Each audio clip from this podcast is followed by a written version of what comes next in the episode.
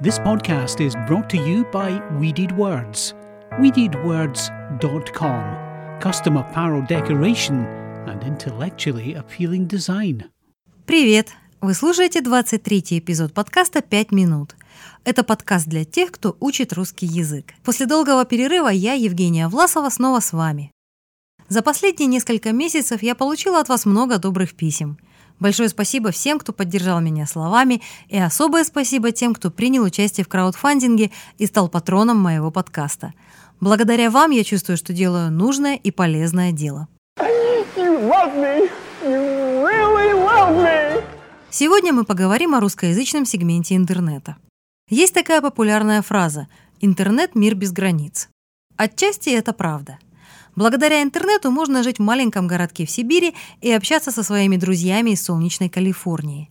Но географические границы – это не единственное, что разделяет людей. Существуют еще культурные и языковые барьеры. Поэтому в интернете есть с одной стороны глобальные деревни, как, например, Facebook, а с другой стороны этнические комьюнити. Русскоязычный сегмент интернета, или Рунет, имеет ряд особенностей, про которые полезно знать всем, кто учит русский язык. Начнем, пожалуй, с поисковых систем. Сколько весит слон, сколько весит слон, сколько весит слон, где узнать ответ? Весит он пять тонн, весит он пять тонн, весит он пять тонн, скажет интернет. Весит он пять тонн, весит он пять тонн, весит он пять тонн, скажет интернет. Google является самой популярной поисковой системой в мире. В России же самый популярный поисковик – это Яндекс. Почему так получилось? Дело в том, что первые поисковые системы плохо работали с такими языками, как русский, то есть языками, где у одного слова может быть много разных форм. Из-за этой лингвистической особенности поиск по русским сайтам и документам был намного хуже, чем по англоязычным ресурсам. И вот в 1997 году на свет появилась русская поисковая система Яндекс, которая учитывала морфологию русского языка. Яндекс намного лучше, чем все его конкуренты, осуществлял поиск по русским ресурсам и очень быстро стал самым популярным поисковиком в русскоязычном мире. Сегодня Google работает с русским языком ничуть не хуже Яндекса, но многие пользователи продолжают верить, что в русском интернете Яндекс ищет лучше, чем Google. Мне Яндекс интересен различными сопутствующими сервисами. Я пользуюсь в частности сервисом Яндекс.Маркет, который сравнивает цены в онлайн-магазинах. Москвичи охотно пользуются сервисом Яндекс Пробки, где можно получить информацию о состоянии городского трафика на данный момент. Социальные сети в Рунете тоже свои, местные. Это ВКонтакте и Одноклассники. Одноклассники популярны в основном среди людей среднего возраста, а пользователи сети ВКонтакте – это, как правило, школьники и студенты.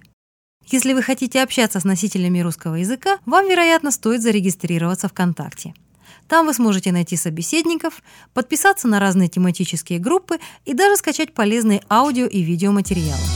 Не ищи меня ВКонтакте, в одноклассниках нас нету. Мы разбросаны по свету, на районы шлем приветы. В России существует своя мода на интернет-сервисы. Лет 10 назад у россиян были безумно популярны блоги на Live Journal. Эта платформа даже получила русское имя «Живой журнал» или ЖЖ. Некоторые блогеры, ведущие свой журнал в ЖЖ, обрели известность и стали медиаперсонами.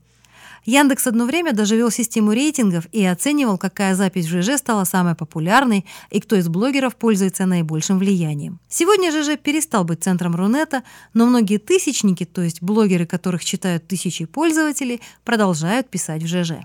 Среди мессенджеров в России долгое время был популярен ICQ – Сегодня же большинство пользователей предпочитают WhatsApp.